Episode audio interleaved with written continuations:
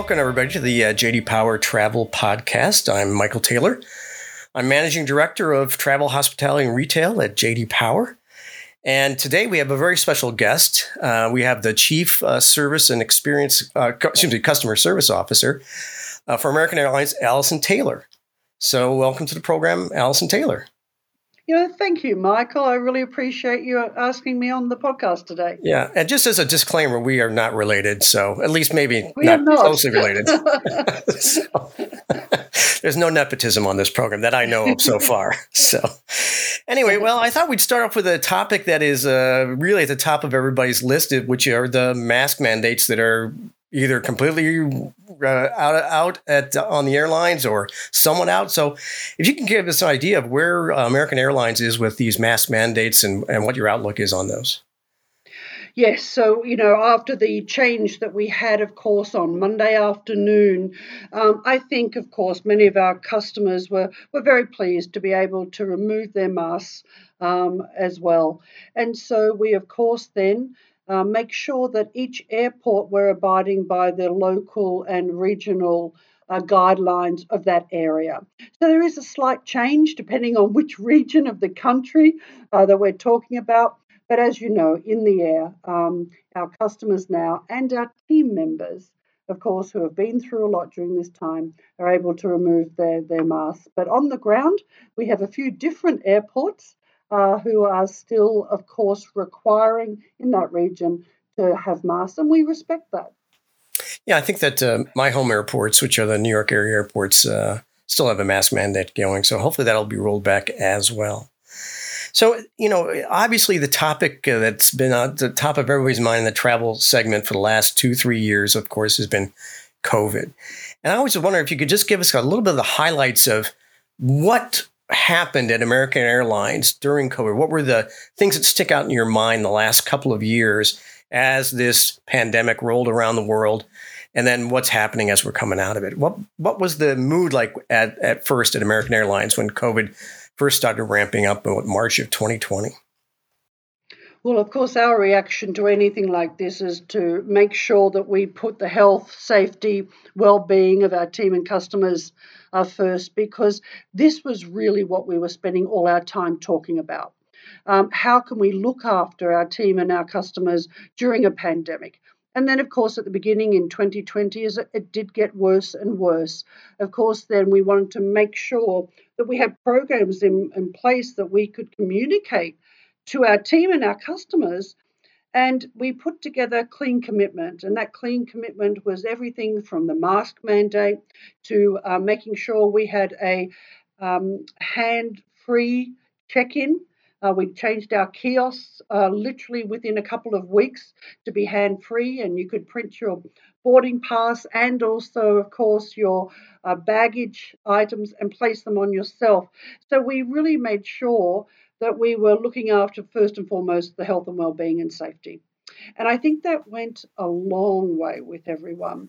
We even employed, of course, and worked with the Vanderbilt University Medical Center um, to make sure that we had contracted with a chief epidemiologist to make sure that we understood the science and that we were explaining the science to our team members and customers. Then, of course, we worked with Airbus and Boeing as well, just on the HEPA filters and to communicate that, whether it's to our travel agents or whether it's to the end consumer. So they understood that those HEPA filters meant that it was like being in an operating theatre with the amount of time that, of course, oxygen was being circulated, air was being circulated in the cabin, and how safe they were once they had their mask on to fly. And this took, of course, a lot of time and effort to make sure that everyone understood these, these messages. Um, also, of course, we wanted to make it easier for people to just feel confident in flying. So we did work um, with uh, Verifly and developed an app which all of our One World partners also adopted. And I don't know if you've used it, Michael, but it's very easy because it allows you to download all the local requirements of a country you may be traveling to or a region in North America you may be traveling to, and then gives you a big green tick when you have everything ready to go for travel. So that really instilled confidence in our travelers and also for our check in team members and our gate agents because you could show them your phone. It had a big green tick from Verifly, and we knew that all government requirements and protocols for testing had been met. And that really made the journey much easier as well. Well, I'm glad I'm glad to hear that because I'm flying American to uh, Glasgow in June, so oh. I will be taking advantage of that for certain. So, and please do, Michael. Mm.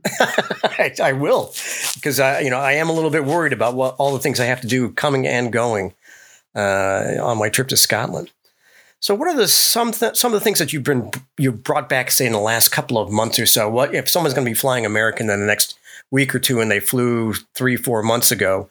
What are some of the new things that they're going to see on the aircraft um, or in the service uh, on American Airlines? Well, it was great news. We just recently reintroduced uh, alcohol into the main cabin, and that was very good timing, of course, with the mask mandate being lifted in the air. Um, also, we've uh, brought back all of our lounges and flagship lounges and dining. In fact, we, as you know, we've got 45 Admirals Club globally. And also, we have five flagship lounges and dining, and all of them now are up and operating and really busy. And what we've also introduced so that people have a safe haven from the concourse um, is making sure they can buy a day pass to the flagship or the lounges as well. And that is new. We've introduced new uh, menus and wines also on all of our flights because uh, we've now partnered with James Beard Foundation and also uh, have a far more diverse um, vendor selection for our wines, for our food and beverages, etc. So I think as people come back to travel, they're going to be very pleasantly surprised to see that not only do we have new kiosks, great ways to self service and have check in um, that are hands free, but that actually we're also introducing all of our lounges and on the ground facilities, and they're all open, uh, both internationally and domestically, and also that everything has returned in the air for food and beverage. So even our food for purchase uh, has now started back, and which is great because we're looking at a very strong summer ahead. Some of the highest load factors we've ever experienced. Yes, and I, we also see that on our side, on the JD Power side, and the data that uh, load factors are high, and then we're to be, I believe, shifting very quickly from uh, cancellations into the cost of a ticket and whether someone can actually get a seat on an aircraft uh, as we go through the summer travel season. So, um, speaking of which, the other, you know, that's a you know summer travel season, of course, means leisure travel to a lot of people. But um, one of the, another topic that JD Power has been tracking, along with the U.S. Travel Association and Oxford Economics, is the outlook for business travel, um, which of course would affect uh, an industry which you come from. I believe you come from uh, the hotel side of uh, the travel industry before you arrived at American I Airlines. Do, Michael. Yeah. Yes. In fact, I believe you lived in Stamford, Connecticut, which is where I live. So, I, yeah, I, exactly. I went to the uh, Star. I was at Starwood Hotels and Resorts for 29 years in eight different countries. Uh, as you know, they move you around a lot, of course, in the hotel room. And I lived up in New Canaan, Connecticut, and worked uh, work each day in Stamford, where you are, Michael. Yeah, I'm right. I'm right, just just south of North Stamford. So New Canaan is just a a stone's throw or a rugby football kick away from you know, from where, where I am right now. So. It's a it's a beautiful part of the world, yeah. isn't it? But the uh, the topic. To get back to the topic. Sorry, we're, we're you know old home week here at uh, on the JD Power Travel podcast. Business travel. What is uh, what is uh, American Airlines forecast for business travel as we move through the rest of this calendar year? Yeah, so during the pandemic, surprisingly, we had many small to medium sized businesses that still traveled. They needed to travel for their business. In fact, um, we wanted to thank them for that. So our CEO, Robert Isom, and myself even rang all the top uh, SME travelers during the pandemic to thank them for, you know, staying with us and, and being loyal during such a, you know, difficult time. What we've seen in the last month and a half is that our top global complex corporate accounts um, have started returning in fact, we have seven of them in our top 10 who are now have already got more forward bookings in 2022 uh, than they had in 2019 prior to the pandemic with us. Now, the travel looks different, Michael. It's on different days. Sometimes it's blended as well with some leisure extensions. And of course, many of them are going from their home perhaps to a hotel, not back to their headquarters. So it does vary and looks a little different compared to 2019 routes that they may have traditionally travelled, but certainly they are back on the road. And uh, we've stayed very close with them throughout the pandemic. And our corporate customer advisory board, which has our top 70 um, corporate customers on it, we met with in Miami uh, many months ago, and they all felt that even without their offices opening in many cases, they would be back to travel, especially on the sales side. Yeah, and, and, listeners to this podcast have heard us talk about this before that it has been the small business person, the one, two, three, five man shop that was traveling during the pandemic. And it was the large corporations that were really being held back. And I would imagine that's because large corporations have more lawyers than the small companies. So they have risk management teams. Exactly. Yes. travel. That's right. A travel management program yeah, and, and, full disclosure, JD Power was one of those that had some lawyers that said, "No, we're not going anywhere." so, uh, but that is changing, thankfully, very much. Uh, thankfully, yes, hopefully, it is changing. Yeah, and and it's changing even while they look after their well-being. So it's not mm-hmm. that they've just said, you know, go back on the road as you were before. Many of them put in great programs in place uh, to communicate with their travellers and make sure they're they're feeling good on the road. Okay, what uh, what uh, changes are coming to the American Airlines fleet? Everybody has plans to purchase aircraft, but if you could just give us a kind of a preview of what American Airlines fleet is going to look like in the next few years. Hmm. Look, I, I know you're aware. I wonder if um, your listeners are that we actually invested $24 billion in new aircraft from 2013. So we've been very fortunate to have most of those arrive and also, of course, we really accelerated a modernization of our fleet overall. And during the pandemic, a good thing actually, we retired over 100 of our older aircraft.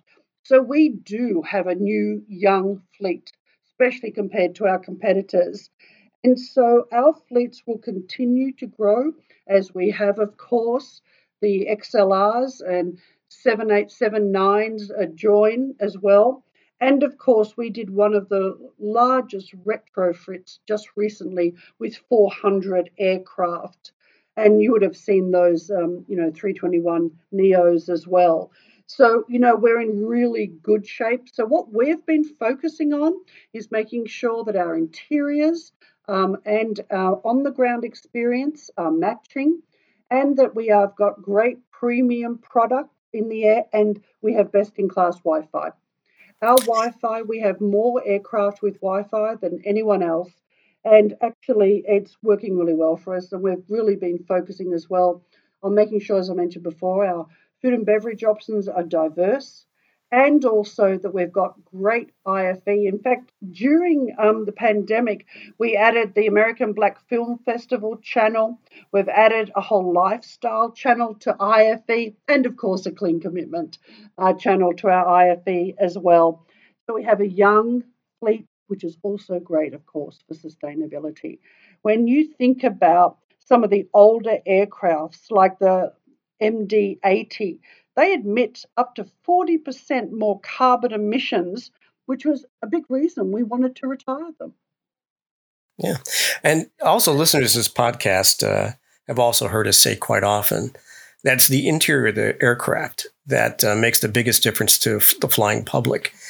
Um, so many uh, uh airlines, uh, you know, quote that they have such a young fleet uh, and that's the airframe itself. Uh, and the passenger doesn't really care too much about the airframe or the age of the airframe. It, it really that person really cares about whether the seats are in good repair and the bathroom uh, is also in good repair and clean. So, congratulations to American Airlines for having that focus. Yeah, thank you. And you know, the overhead bins have the larger overhead bins have been a real hit because, as you know, people can get a little anxious to make sure that their carry-on luggage is, is accommodated, and we've been able to accommodate that with the, the larger overhead bins as well. Yeah, and I'll say uh, credit to the airlines. Uh, replacing an overhead bin in an aircraft is no easy proposition. That is actually a very. it sounds like you know it's like you know I'm going to put new closet doors you know in my in my house. No, no, no. it, there's a lot of wiring and uh, infrastructure behind those and above those. Uh, those bins. So putting those little what we call pillow bins because they hit your you hit your head on them uh, because they come so low. Um, yeah, passengers really do like those. We see a big uptick in satisfaction in the JD Power studies when uh, an aircraft is retrofitted with those uh, bigger bins that we put the the roller boards on the side. And when you think that, you know, the software, like you exactly what you were saying, overhead bins, but also the software within the cabin, you know, we've been able to um, uh, adapt 85% of our mainline aircraft uh, software. And you think that, I mean, that's amazing. And that really also assists with, um, you know, saving gallons of, of fuel, frankly. Yeah, you know, just as a suggestion, I'd have some exploded views of what it looks like in the fuselage because there's a lot of stuff in that fuselage. And I don't think passengers really realize that. So you are spot on, Michael.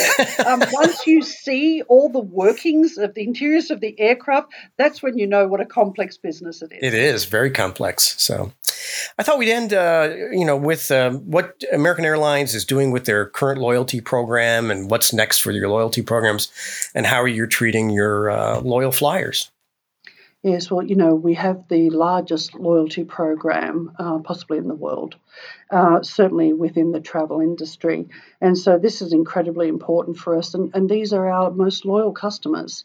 And so, one, during the pandemic, we were able to introduce our AAdvantage uh, program to newer customers, perhaps who had not normally flown with us. And that was great. And we also were able to take a deep dive into what's new, what's next with the loyalty program.